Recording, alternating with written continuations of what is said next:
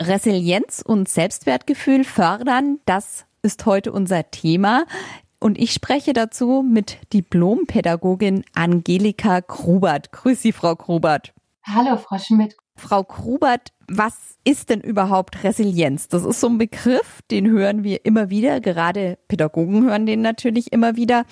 Es ist doch so ein Begriff, der für uns gar nicht so leicht, finde ich, fassbar oder definierbar ist. Ja, da haben Sie wirklich recht. Also das meint einfach die Widerstandsfähigkeit eines Menschen und Resilienz ähm, haben Menschen in jedem Alter, mehr oder weniger. Und es geht darum, diese Stärke in uns zu stärken. Sehr schön. Sie haben ein Buch, das sich mit Resilienz und mit dem Selbstwertgefühl und dem Fördern dieses Selbstwertgefühles beschäftigt geschrieben. Es heißt Herzgeschichten und ist bei Don Bosco erschienen. Frau Grubert, wenn man da reinschaut, ich habe gleich am Anfang einen ganz, ganz schönen Satz gelesen, der hieß, niemand wird richtig, indem er davon überzeugt wird, er sei falsch. Das fand ich mal einen Satz, da braucht man gar nicht an die Arbeit mit Kindern denken. Das kann man auch unter Erwachsenen sich bewusst machen. Also mich hat dieser Satz gleich mal sehr fasziniert. Ja. Was hat Sie denn daran so fasziniert, Frau Schmidt, wenn ich das fragen darf? Vermutlich das, dass ich auch selbst merke, dass wir oft, wenn wir Probleme mit jemand haben, in der Familie oder auch mit Freunden oder mit Kollegen, dass wir ja schon oft denken, wo ist der Punkt, wo muss der sich ändern? Ja. Und nicht denke, was läuft da eigentlich schon ganz gut. Ja, und gerade im Kontakt mit Kindern, ähm, aber auch natürlich mit Jugendlichen und Sie haben recht, auch bei Erwachsenen und bei mir selbst auch. Also wenn, wenn ich nur nach dem gucke, was alles nicht in Ordnung ist, was ich mit falsch bewerten würde oder nicht richtig, dann fahre ich mich selber total in so eine Kellersituation, in der ich nicht gut drauf bin und ähm, auch nicht so viel wahrnehme und auch nicht so leicht an meine Stärken rankommen kann. Und meine Fähigkeiten sind nicht so leicht nutzbar. Und wir haben aber so diese Denke, wir müssen einfach alles sagen und zeigen, was falsch ist, damit ein anderer richtig werden kann. Aber Kinder verunsichert das total. Und also ich finde, uns Erwachsene verunsichert es ja eigentlich auch, oder? Wenn wir immer nur hören, was wir falsch machen. Und ich denke, Kinder kriegen sehr viel Botschaften von, jetzt lass das oder das ist falsch oder mach es anders. Aber eigentlich brauchen sie viel mehr Rückmeldungen von, ah, das hat funktioniert. Ah, so kannst du es machen. Das wäre eine Idee oder so. Und dann kriegen die eine Sicherheit und können ausprobieren. Und das ist ein Wunsch, den ich habe. Ich wünsche mir, dass das irgendwie mehr in unseren Alltag kommt. Und deshalb habe ich die Geschichten geschrieben, weil die sind voll von diesen Ideen. Sehr schön. Ich komme nochmal auf die Situation an sich zurück. Sie sagen, es ist nicht gut, einem Kind zu sagen, was falsch läuft. Das ist total nachvollziehbar. Aber wie funktioniert das in der konkreten Situation, in der Kita oder auch zu Hause? Was sind denn so die positiven Bestärkungen, die man dann besser anwenden könnte? Also natürlich kommt es immer äh, auf das Alter der Kinder an, welche Sprache man da wählt. Also damit komme ich auf die erste Geschichte, die ich überhaupt geschrieben habe, aber im Buch ist es, glaube ich, die dritte und es ist ähm, die Vielleicht-Geschichte. Da versucht ein Kind, gute Diktate zu schreiben. Also es möchte unbedingt gerne schreiben lernen, aber es ist wirklich schwer, obwohl es zu Hause mit Mama am Küchentisch sitzt und wirklich ernsthaft übt. So. Und immer wieder werden die Fehler angestrichen. Und es ist jedes Mal ein Schockerlebnis, wenn das Diktat dann zurückgegeben wird und das Heft wird aufgeschlagen und alles ist voller roter Striche. Dann gibt's aber eine Situation, da kommt die Lehrerin auf sie zu und sagt, in deinem Diktat habe ich ein sehr, sehr schweres Wort gefunden. Und das hast du richtig geschrieben. Und das Kind kann es fast nicht glauben, sagt, ja, zeig doch mal, wo, wo steht das? Und ganz unten steht tatsächlich ein sehr schweres Wort und das war richtig geschrieben. V-I E, Doppel L und Eicht hinten dran. Also das ist ein sehr schweres deutsches Wort.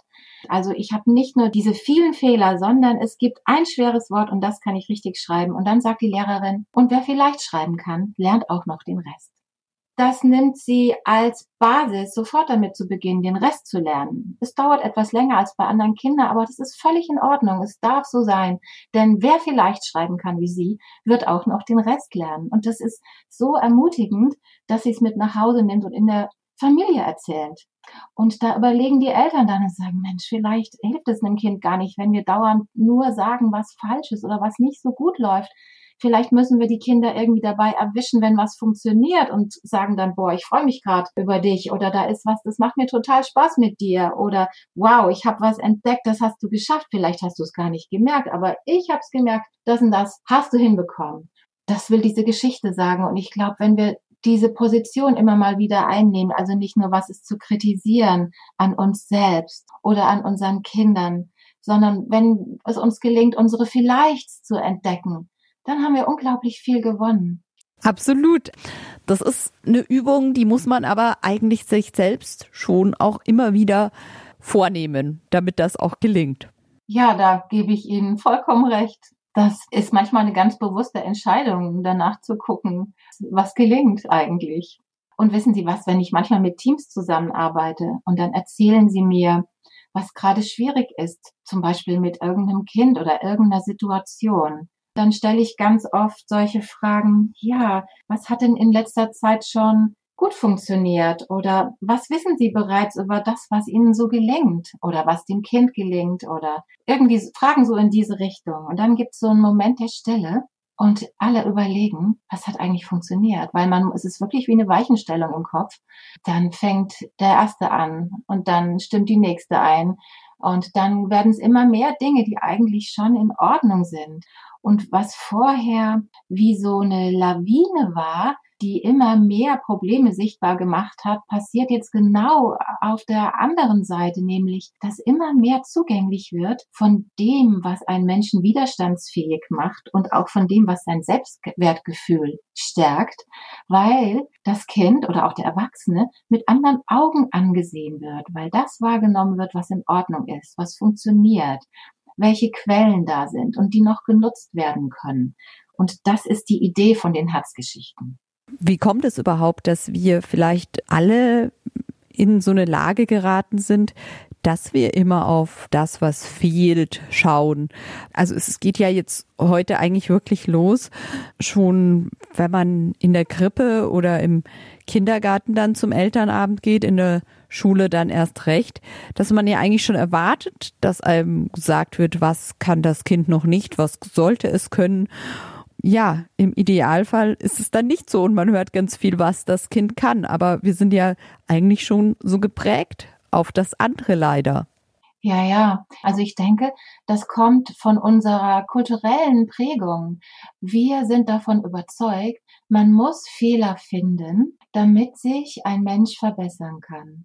Und die Herzgeschichten sagen genau das Gegenteil. Es ist so wundervoll, wenn wir das finden, was in Ordnung ist und was wir schon können, als Basis, um sich weiterzuentwickeln. Das ist einfach eine ganz andere Denke. Und ich meine, dass eben diese Fehlersuche, zum Beispiel bei so technischen Defekten, wirklich Sinn macht. Aber ich denke, viel weniger Sinn macht es so im zwischenmenschlichen Bereich.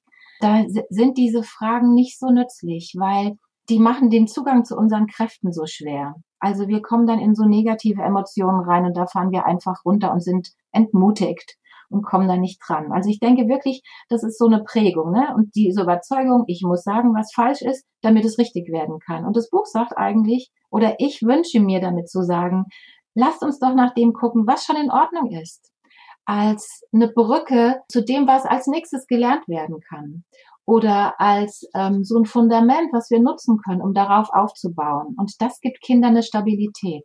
In Ihrem Buch gibt es die Geschichten, Frau Grobert, die haben Sie sich alle selbst überlegt. Ja, also ich bin ja mit vielen Menschen im Gespräch, die ähm, in der Pädagogik arbeiten oder auch in Non-Profit-Institutionen ähm, viel mit Menschen zu tun haben. Und manchmal, wenn ich diese Ressourcenorientierung oder diese Lösungsfokussierung, so nennt man das auch, verdeutlichen wollte, dann habe ich gemerkt, es fehlt noch irgendwas. Wie könnte ich das tun? Und auch manchmal, wenn Kinder zu mir kommen und die waren sehr entmutigt, dann ähm, habe ich gemerkt, dass so eine Geschichte eigentlich genau das ist, was jemand abholt.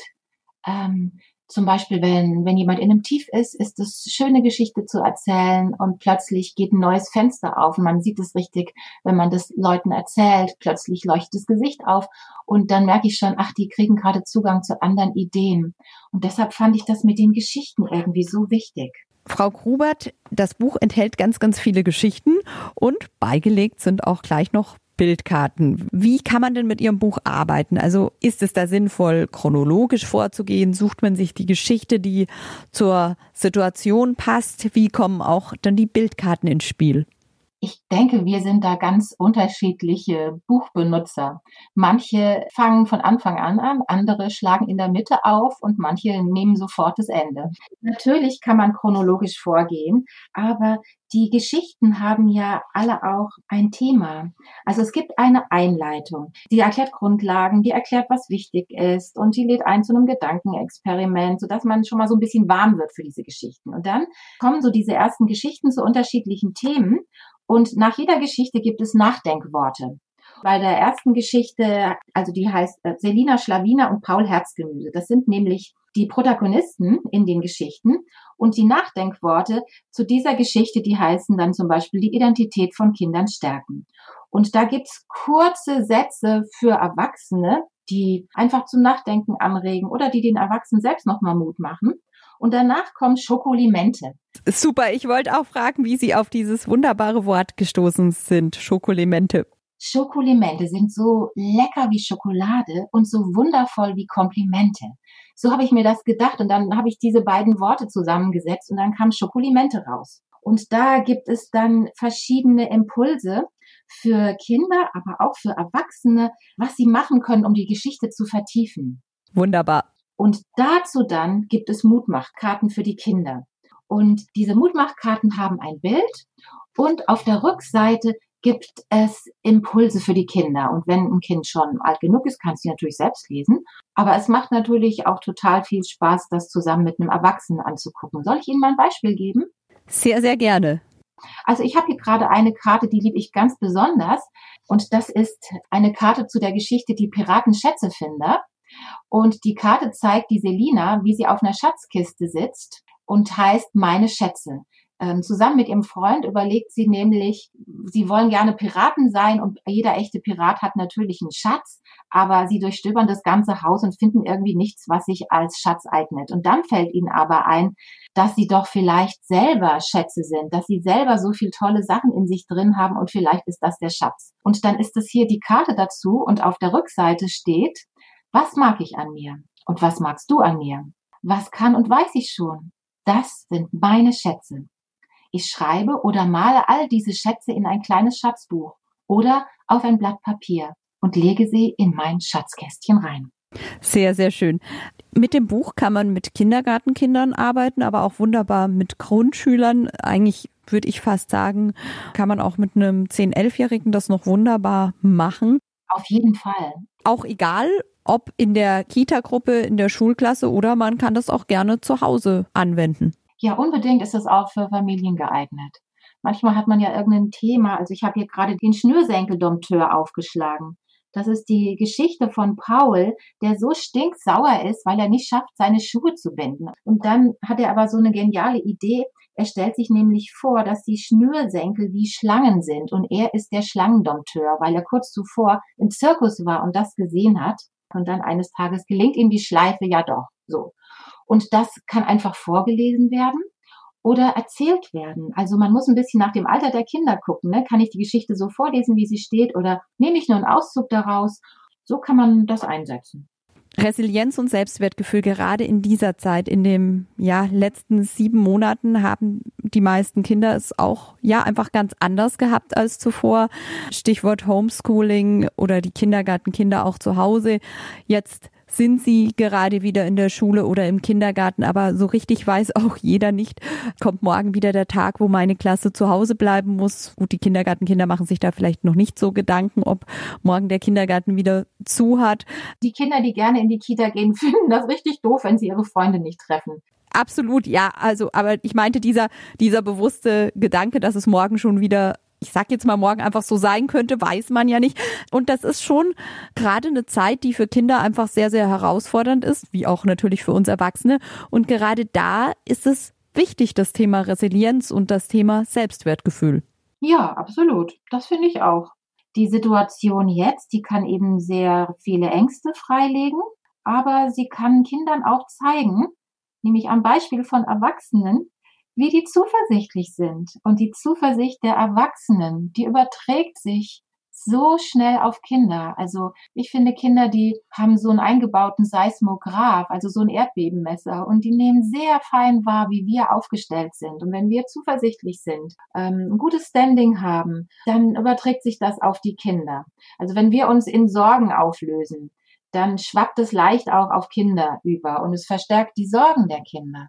Aber wenn wir sagen, wir schaffen das, wir finden da einen Weg zusammen und wir können heute schon mal überlegen, was in einem Jahr zum Beispiel schon alles besser ist und wie wir gelernt haben, damit umzugehen und was wir herausgefunden haben und wie es sein soll, wenn es für uns okay ist und was wir heute schon dafür tun können, dann wechseln wir für uns persönlich und auch mit Kindern tatsächlich die Spur und es stärkt das Selbstwertgefühl von Kindern ungemein, Hindernisse zu überwinden, an Widerständen zu wachsen. Das meint auch Resilienz. Sehr schön.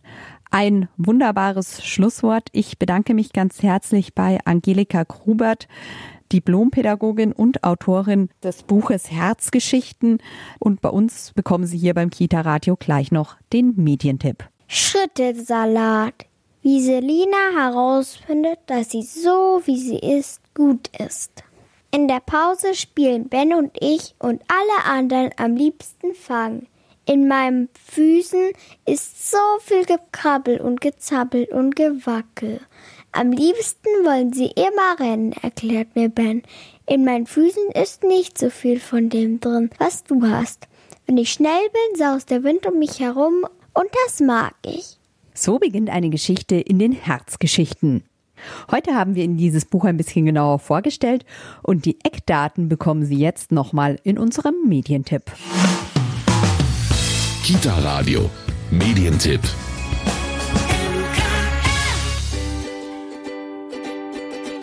Herzgeschichten von Angelika Grubert. Lob für Erfolge statt Tadel für Fehler. Vorlesegeschichten, die das Selbstvertrauen stärken. Die richtige Perspektive macht den Unterschied. Angelika Grubert, unser heutiger Sendungsgast, stellt ihre Geschichten und Motivationskarten ganz in den Dienst der positiven Verstärkung in der Erziehungsarbeit. Die Herzgeschichten sind ein Plädoyer für respektvollen Umgang miteinander und regen Groß und Klein zum Nach- und Umdenken an. Eine besondere Wirkungskraft entfalten ihre Geschichten durch die Kombination von Vorlesen mit vertiefenden Gesprächen.